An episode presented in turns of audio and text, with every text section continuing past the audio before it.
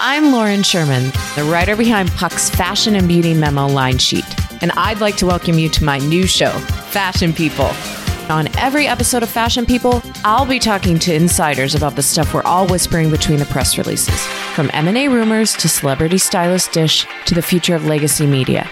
Be sure to follow and listen to Fashion People, a presentation of Odyssey in partnership with Puck, available on the free Odyssey app or wherever you get your podcasts.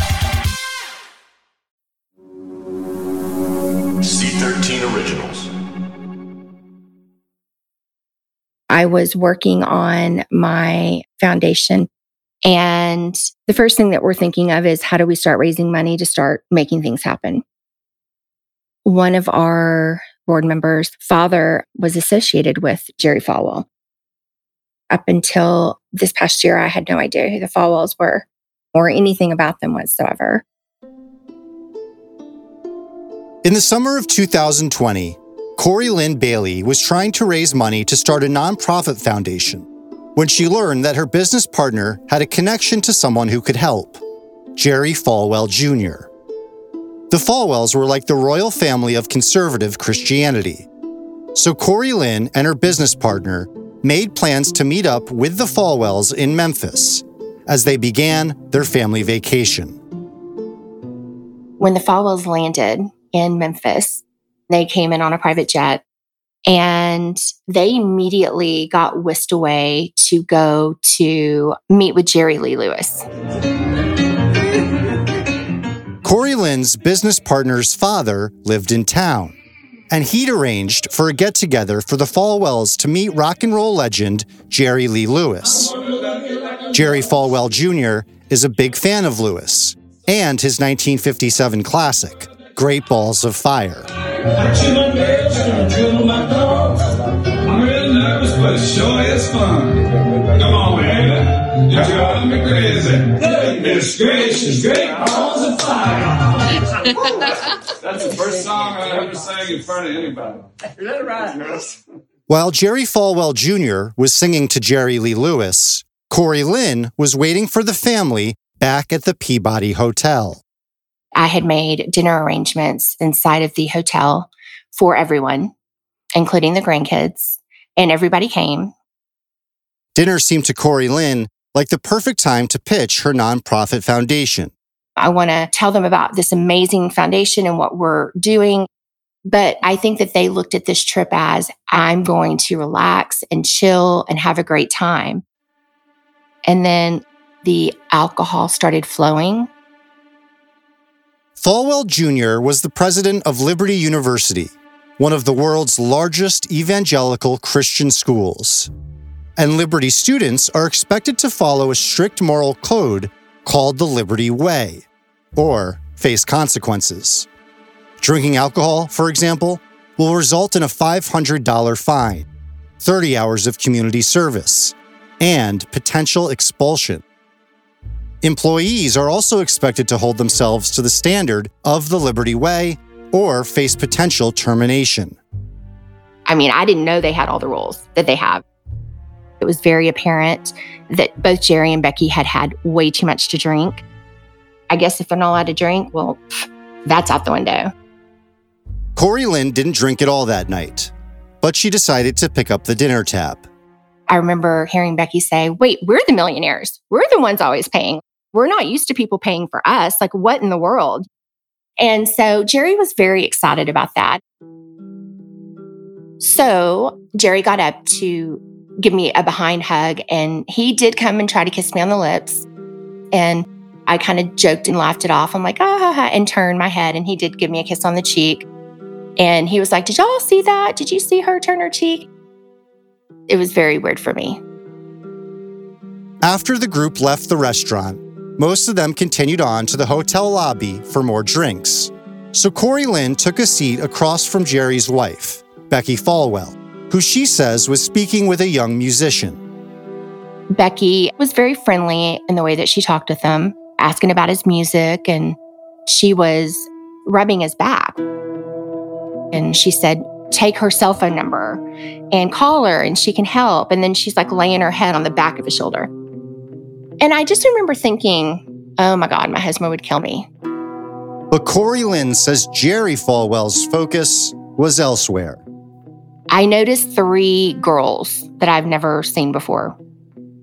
One of the young ladies knew my business partner's father, and Jerry's face did not leave that young lady's chest. And then Corey Lynn says her attention was drawn to one of the girls as well. All I heard was, I'll take the picture. And I look and I see my business partner hoisting this young girl's boobs up. And her father's got the camera to take the picture. And I see Jerry go headfirst into the boobs. And so my friend's underneath, like holding the boobs up while Jerry's face is in the boobs. And they all laughed about it, but Becky came unglued. I mean, unglued. All Becky kept saying is, You know what happened before. You know what this shit caused before. This cannot get out. We cannot go through this again. You better get it off that phone, Jerry, and you better delete it off that phone. So it became a war over this girl's phone. So while we're battling to get this picture deleted, Jerry's now walking around, and all we hear him saying is, Do y'all know who I am? I know Trump. I've got him on speed dial. While we're trying to put out the fire of the shitstorm he just caused. Corey Lynn says that as the lobby bar was getting ready to close, the group thinned out. I saw the three young ladies and my friend's father go to the elevators. Then Jerry came over to Becky and said, I need to go take my medicine. I did not see Jerry again for the rest of the night. Fast forward, they're no longer serving. And Becky, in front of everyone, is calling our server, this young lady, a bitch. Excuse me, bitch, bitch, I need alcohol. Hello you need to get me alcohol. And as we were walking out, there was a couple and they had their own alcohol sitting at the table. And my friend and Becky joined them at the table and was like, Hey, my name's Becky, and starts drinking their alcohol. My friend says something about Tito's, and they were like, Oh, we have that up in our room. So off we go to two women's rooms inside their room, random strangers. I mean, all I could think of is, you've got to be kidding me. I am so tired. Becky is falling against the wall. It was awful. And I'm mortified. We end up finally getting Becky to her room, and Jerry's not there. I don't know where Jerry is. I just know that the next day, when we were all downstairs in the lobby that morning, Becky said, Jerry better not have gone into some girl's room. I just thought that was really weird, right? I was like, well, that's bizarre. That night, the group had dinner together again, where Jerry Falwell Jr. called Jerry Lee Lewis and conferenced him in with someone he had waiting on hold. This is Jerry Falwell. Could you put Jerry Lee on the phone? I got the president on the line. Hey, hey, Mr. President, Jerry Lee is the, is the nicest person you'll ever want to meet. Jerry Lee, you are the greatest, I'll tell you. So it's, it's great to speak to you, Jerry. How you doing? Thank you very much. He, he's got, he, he's got, he, he, we went over to his house and I played a song for him that my buddy and I recorded, Great Balls of Fire. And he actually he actually said we did good. I never sang before in my life.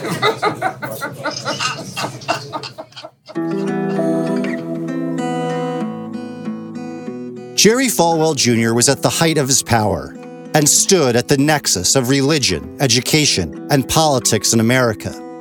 He and his family and friends continued their vacation the following week, taking the Liberty Jet to Florida to party aboard a donor's mega yacht. But just one month later, a bombshell story hit the news, and the party was over. This is a scandal that seems to grow deeper and wider by the day for a man who was once at the top of his game in Christian conservative circles. Becky Falwell was having a sexual relationship with a young man, a hotel pool boy, who claimed that Jerry sat in the room and watched them. And that was the match that ignited the fire that would not only burn the Falwells, but Liberty University as well. And after years of keeping silent, many, like Corey Lynn, are telling their stories for the first time.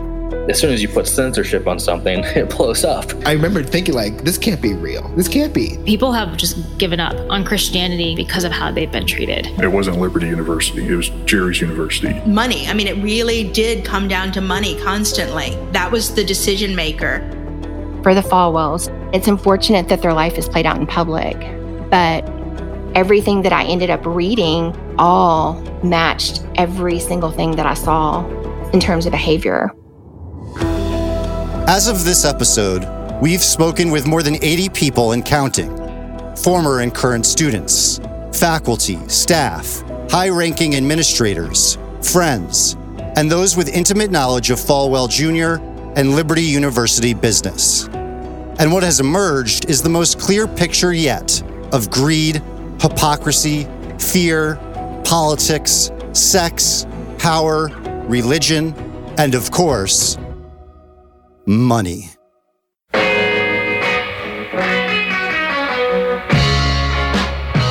From C13 Originals, a Cadence 13 studio, I'm Andrew Jenks, and this is Gangster Capitalism, Season 3 Jerry Falwell Jr. and Liberty University.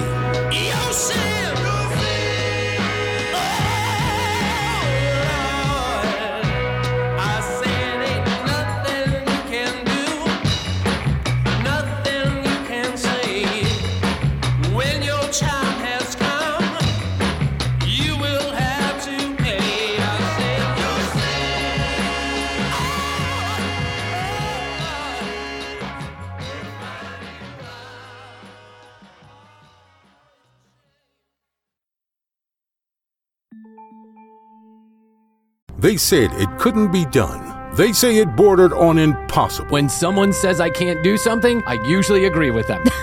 and now, against all odds, this completely mediocre comedy podcast has done the unthinkable. They got listeners. We got listeners. No way. Amazing. Now available on the Odyssey app or wherever you listen to podcasts. I'm so happy we're at Odyssey now. Oh my God, they're amazing. The Commercial Break Podcast. You heard it here last.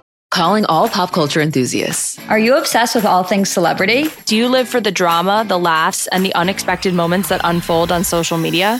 Then you're going to want to tune in to the Comments by Celebs podcast. I'm Emma. I'm Julie. And I'm Isabel. Together, we run Comments by Celebs on Instagram and host the Comments by Celebs podcast. Join us three times a week as we deep dive into every aspect of pop culture. Whether it's creating hypothetical scenarios, dissecting the latest trends, or just chatting about your favorite celebs, Comments by Celebs has you covered. We start the week with a full blown pop culture breakdown, analyzing all of the biggest headlines. Next, we discuss all things Kardashians, recapping current episodes or taking a trip down memory lane to relive some of their iconic moments from the past. And for our final episode of the week, we serve you a full Bravo breakdown. From recaps of Housewives, Vanderpump Rules, Summer House, and more, if it's going on in the Bravo world, we've got it covered. We have new episodes out every week. Follow and listen to Comments by Celebs on the free Odyssey app or wherever you get your podcasts.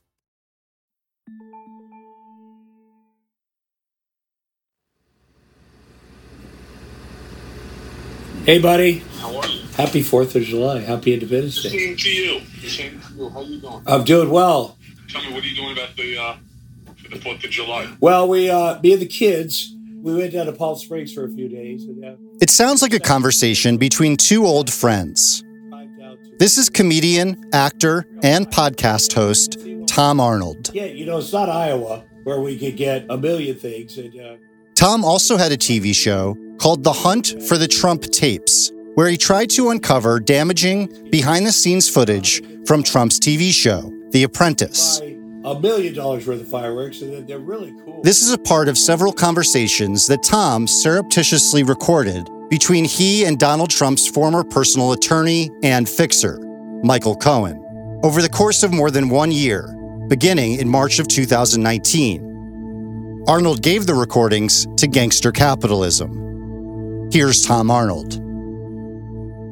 I had a resentment against Michael Cohen. Plus, I knew Michael Cohen knows everything. When Trump didn't bring Michael Cohen into the White House, Michael Cohen's feelings were so hurt.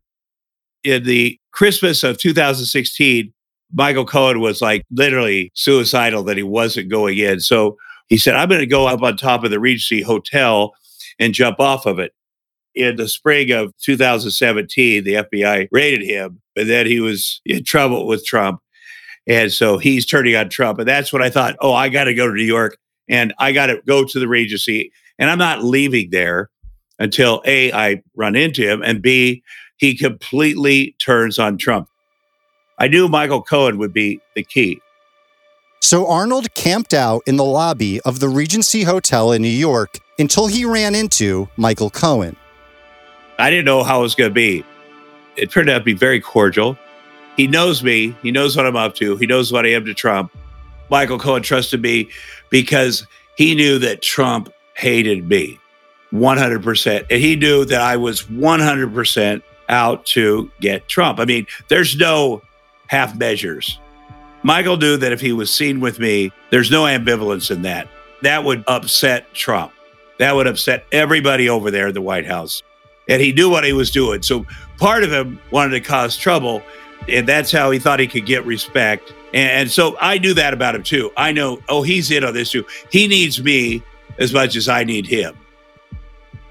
As their call continues, Cohen relates to Arnold what his relationship with Trump and testifying about it to Congress has cost him. After over a hundred hours of testimony, right, including seven and a half hours of being beaten up on national television, you know, international television, you know, you would think that you would have folks, you know, stepping up and saying, you know what, um, this guy's lost everything. Yeah. I mean, everything my you know my family's happiness my law license um, you know i lost you know i lost my business i lost uh, you know everything my insurance my bank accounts all all for all for what i'm a man all alone right and i shouldn't i shouldn't be alone anymore so there's a lot of crap that's going on and i'm just disappointed daryl doesn't speak to me anymore um, even the Falwells, who I brought to the table. Yes, you um, did. You did. evangelicals wanted to support Trump. If you didn't catch that last statement, Michael Cohen says he brought the Falwells to the table and that none of the evangelicals wanted to support Trump. In order to fully understand both the meaning of that statement and the power of Jerry Falwell Jr., we'll begin with Dr. Randall Balmer, a historian and professor at Dartmouth College, who specializes in evangelicalism in America. The name Jerry Falwell resonates with a lot of uh, evangelicals, particularly those who are aligned with the religious right, uh, in large measure because Jerry Falwell Sr. was the, the most visible proponent and spokesman for the religious right beginning in the late 1970s. I personally believe that most ministers in this country now have accepted the onus, the responsibility of rendering not only to God that which is God's, but to Caesar that which is Caesar's, namely good government. It's hard to overstate Jerry Falwell Sr.'s impact on evangelicalism and politics. A famous pastor, televangelist, and conservative activist, he began the political movement known as the Moral Majority, which helped to elect Ronald Reagan in 1980. He also founded Liberty University in Lynchburg, Virginia, back in 1971. And when he died in 2007, his son Jerry Jr. took over the mantle, both as Liberty's president and in many ways as the face of the religious right there's something to a genealogy, right? Certainly, Jerry Falwell Jr. was trading on his very famous name, and he understood that anything that he said uh, carried with it a certain amount of uh, weight and influence within the evangelical world. During the run up to the 2016 Republican presidential nomination, Falwell Jr.'s was among the most sought after endorsements with candidates falling over themselves to get it. Everybody in 2016 wanted Jerry Falwell as one of their principal evangelical endorsements as a bona fides into that community. This is Rick Tyler, the communications director for Ted Cruz's 2016 presidential campaign. Early in 2015, we had decided as a campaign that we needed to break out and we weighed the possibility of announcing early. It's an easy way to break out because reporters are hungry for presidential stories. There's nobody in the race, so everything's all speculation. And so we calculated that if we actually went out early, we would have a very positive effect. And we had a strategy that was basically similar to basketball bracketology. It's actually a strategy Ted Cruz came up with. And it divided the Republican Party into four distinct constituency groups. One was the conservative wing, one was the establishment wing, one was the libertarian wing, and one was the evangelical wing. So the idea of bracketology was win your zone and then you advance to the next team, right? And I knew Jerry Falwell enough that I had his phone number, could call him. And I called Jerry, and he was very excited because he had been long wanting to be influential in politics. It's a difficult thing because they're in Lynchburg, Virginia. And if you know Virginia, it's a very rural community in the foothills of the Appalachian Mountains. So it's not an easy place to get to. So having proximity to power from Lynchburg is difficult, except for the fact that they are the largest Christian school in the world. So I called Jerry and I asked him if it would be okay if we announce, and he seemed very excited about it. So on March 23rd, 2015, Jerry Falwell Jr. introduced Ted Cruz to the Liberty students. As you know, Liberty University does not support or oppose candidates for public office, and Senator Cruz's appearance here should not be interpreted by any as an endorsement of his candidacy. So please join me in welcoming back to Liberty University Senator Ted Cruz. Thank you so much, President Falwell.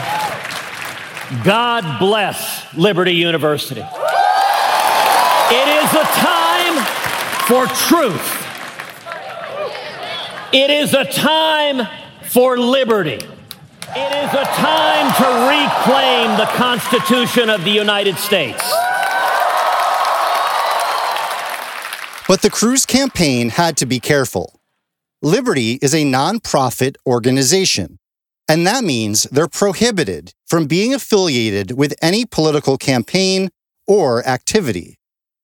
This is a lot of rules we had to follow.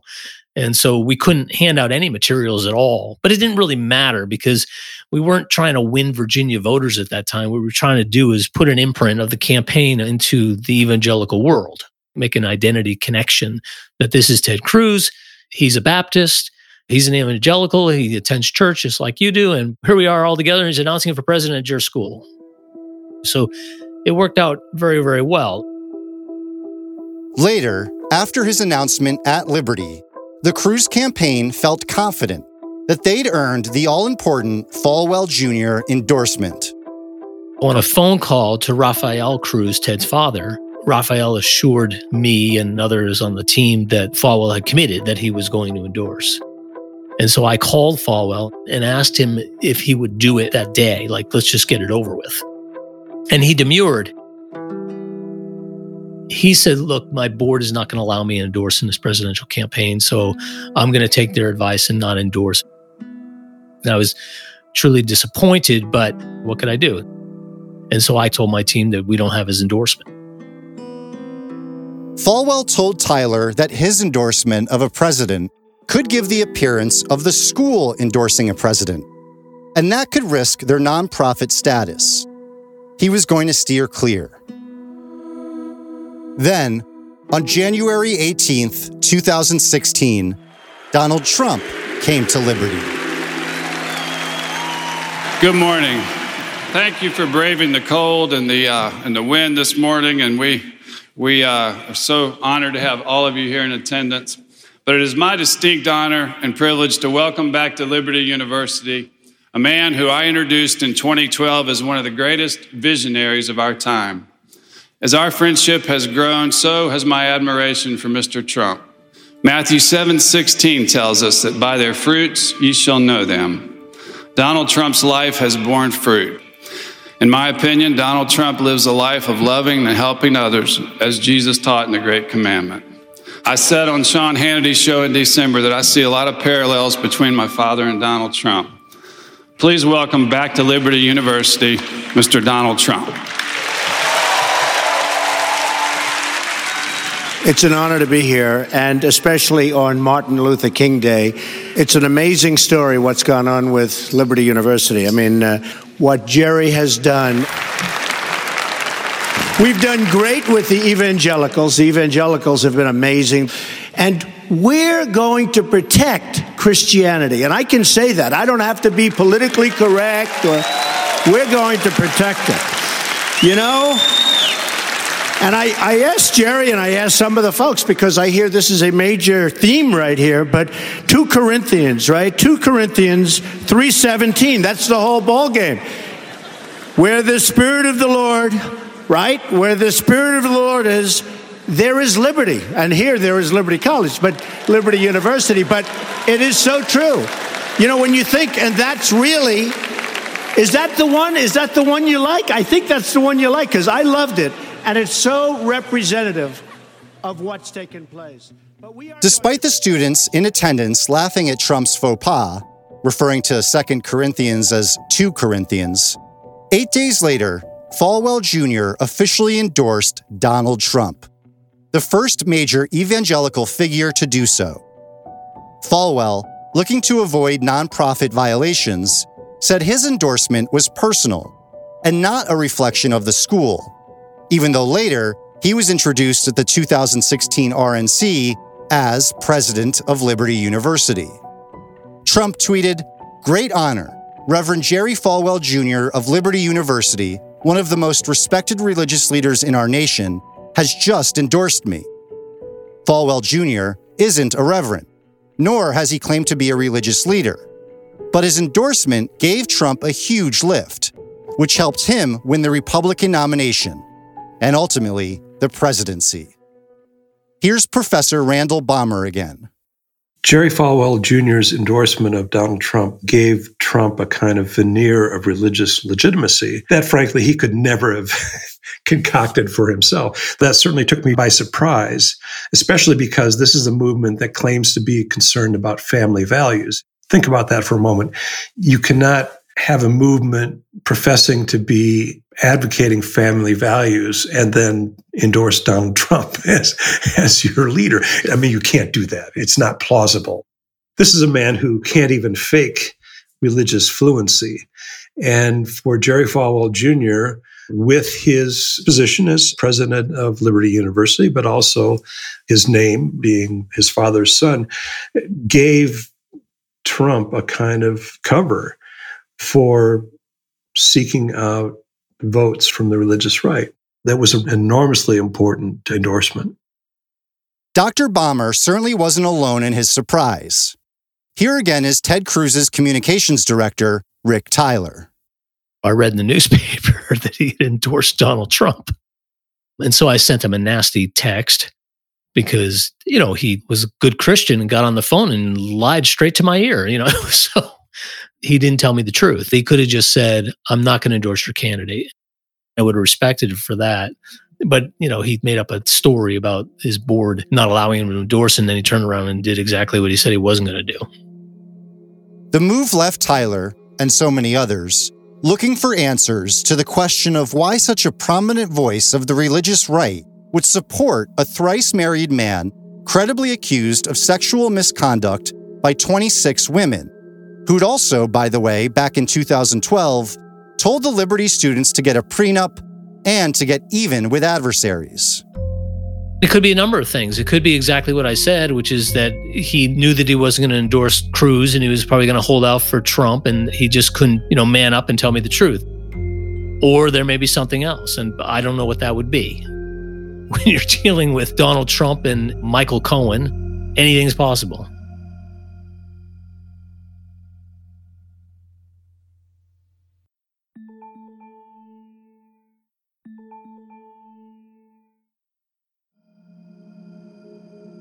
To answer the question of why Falwell Jr. made his surprising endorsement of Donald Trump, we should hear from the man who claims he brought him to the table. So, how did the amoral Trump come to be beloved by evangelical voters? A question that remains one of the abiding mysteries to this day. That's Michael Cohen. Well, not his actual voice, but his own words from the audio version of his book, Disloyal. Cohen says it began with a gathering of the country's evangelical leaders in Trump Tower back in 2011. Trump was testing the waters of a potential presidential run and looking to forge ties with this important group. Cohen says Trump had them all fooled with his fake piety when they laid their hands on him in prayer. Later, Cohen writes that Trump said to him, Can you believe that bullshit? Referring to the ritual and the evangelicals. Can you believe people believe that bullshit? But out in the hallway, after the meeting, Cohen says he met Jerry and Becky Falwell. I fell into a conversation with the couple that would provide the first flutter of a wave to the butterfly wing flapping that rippled outward and led to the devout and undying devotion to Trump of millions of evangelicals that still mystifies so many Americans. Justin Bieber was the catalyst. According to Cohen, the Falwells wanted to take their 12 year old daughter, Caroline, to a Justin Bieber concert but they needed tickets. Cohen, being the fixer as he liked to call himself, took care of it. We're friends for life, he says Jerry said to him. Of course, with Michael Cohen, favors have a price tag. The impact this tiny favor would have on the world was the furthest thing from my mind. But it would indeed come to matter. Part of the art to being a fixer was never, ever asking for anything in return. For myself, that is. For others, I was more than happy to call in a chit or IOU or however you want to describe the sense of obligation that comes from granting your tween daughter her greatest wish in life a moment in the presence of the Beebs. This particular favor and another of greater significance would come due in 2016 to the enormous benefit not of me, but the political prospects of candidate Donald Trump. Cohen says he and the Falwells became very close. So close, in fact, that he says later, Jerry Falwell called him about a very sensitive matter. This situation began with a phone call, as so many did for me as a fixer, from Jerry Falwell Jr., telling me a story that stretched back years to a visit he and his wife had taken to Miami. They'd stayed at the five star Fontainebleau Hotel, and the pair had become friendly with a kid working at the pool. Jerry called him a pool boy. He said they'd stayed in touch with the pool boy and talked about helping him finance a business with an investment in real estate. Jerry didn't fill me in on all the details, only that a deal was never consummated and the relationship ended with hard feelings. The kid had filed a lawsuit, Jerry said, but that wasn't why he'd called me, as I knew. I wasn't the lawyer you called to help with litigation. I was the lawyer you called when you had a problem that needed to be solved or made to go away. This is personal, Jerry said. Jerry continued in a sheepish voice that somehow the pool boy had come into possession of photographs he'd taken on his phone. Jerry said that the terrible thing was that the pool boy was now threatening to shop the photographs to publications as a way to pressure the Falwells to settle the lawsuit on favorable terms. Cohen said the pool boy had sued Falwell and was extorting him with photos back to Cohen's conversation with Tom Arnold. Even the Falwells, who I brought to the table. Yes, you did. You did. evangelicals wanted to support Trump. Right. Well, you definitely brought the Falwells, and you definitely with that. I mean, you did the deal with uh, the pool, uh, the you pool know, boy. You're, you're wrong about that. It's the reason why I'm calling. Okay, you, got it. Right, uh, because you know. I'll share it with you. Yeah. But you know, and and I and I have the proof on it too. Yeah. Um, there's a bunch of photographs, you know, personal photographs that somehow the the the guy ended up getting, Oh. whether it was off of Jerry's phone or somehow maybe it got airdropped or whatever the hell the whole thing was. And they're, you know, photos. Photos between husband and wife. Yes. the whole bit. You know, the evangelicals are kinkier than Tom Arnold. Cohen writes in his book that he took care of things, saying he, quote, went for the jugular with the pool boy's lawyer to get rid of the photos.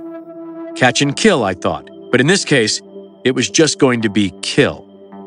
I called Becky and reassured her that the pictures wouldn't get out, but I could hear the sadness and fear in her voice. I reassured her that I wouldn't let her down, and I didn't.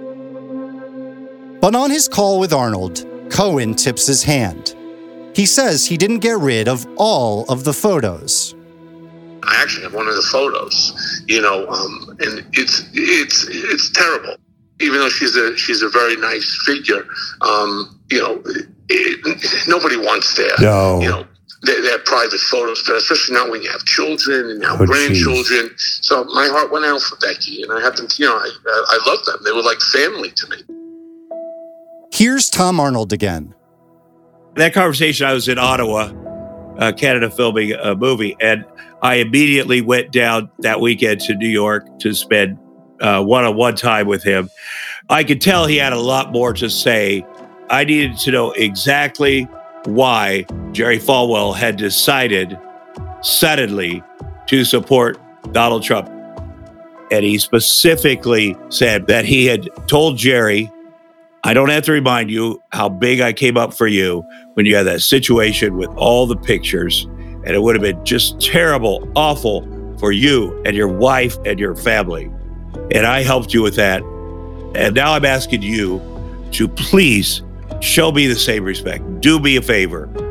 Please support Donald Trump. Finally, Cohen memorializes his success in getting rid of the photos by ending the Falwell story in his book with this. There it was, my second chit with the Falwells. In good time, I would call in this favor, not for me, but for the boss, at a crucial moment on his journey to the presidency. Michael Cohen 100% believes that it was him and believes that it was this moment when he got Jerry Falwell Jr. to suddenly support Trump that propelled him into the White House. And I don't disagree.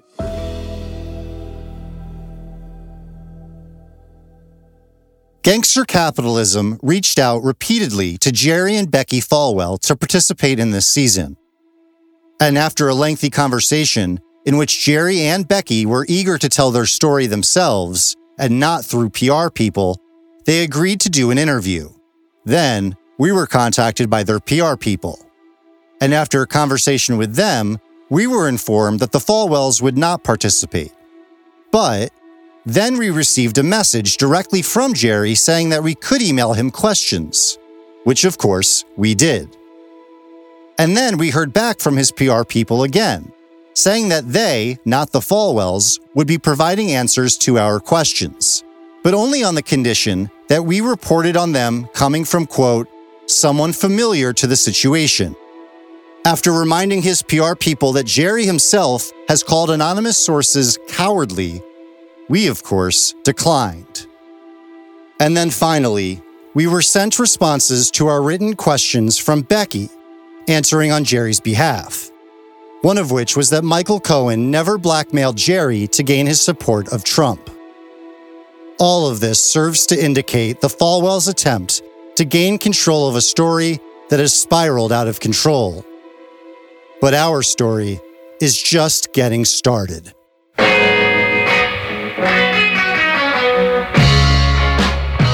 On the next episode of Gangster Capitalism, Giancarlo Granda, also known as the Pool Boy, tells his story. We talked for a bit, I relaxed, and then we went upstairs, and Jerry was laying on the bed. He was laying on the bed, he was drunk, and he was giggling. He's like, just go for it. But there's also another young man in this story who's managed to remain out of the public eye. And wait till you hear what he has to say. I'm with Giancarlo and Becky, and then he leaves and goes to see Jerry. I stay with Becky at night. We hang out, whatever, you know, things happen, and, and that's how that went on. And later this season on Gangster Capitalism, it's a culture of absolute loyalty at all costs. If you wanted to discuss something or expose something that was not in line with their projected narrative, you were now the enemy. It's a classic case of insiders misusing a religious charitable organization for their own benefit. I did not want anyone at Liberty to know I was gay.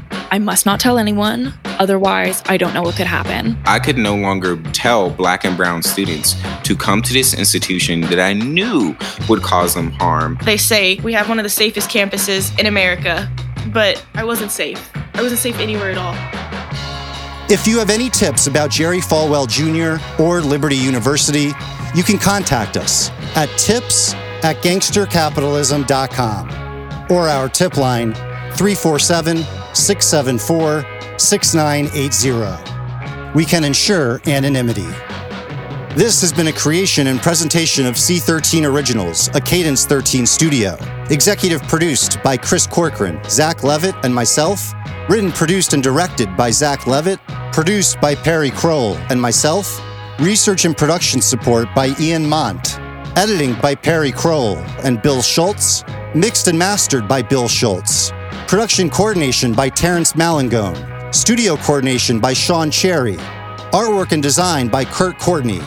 Marketing by Brian Swarth, Josephina Francis, and Melissa Lester. And PR by Hilary Schuff. Original music by Joel Goodman. And our theme song, Your Sins Will Find You Out, is by Eli Paperboy Reed.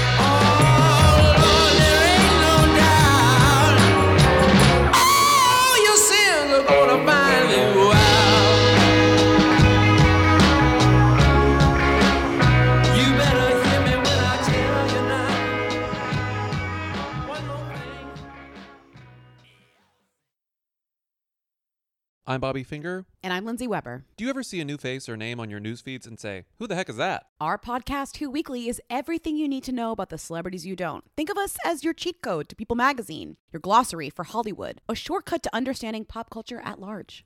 For the past eight years, Who Weekly has been telling listeners everything they need to know about the celebrities they don't.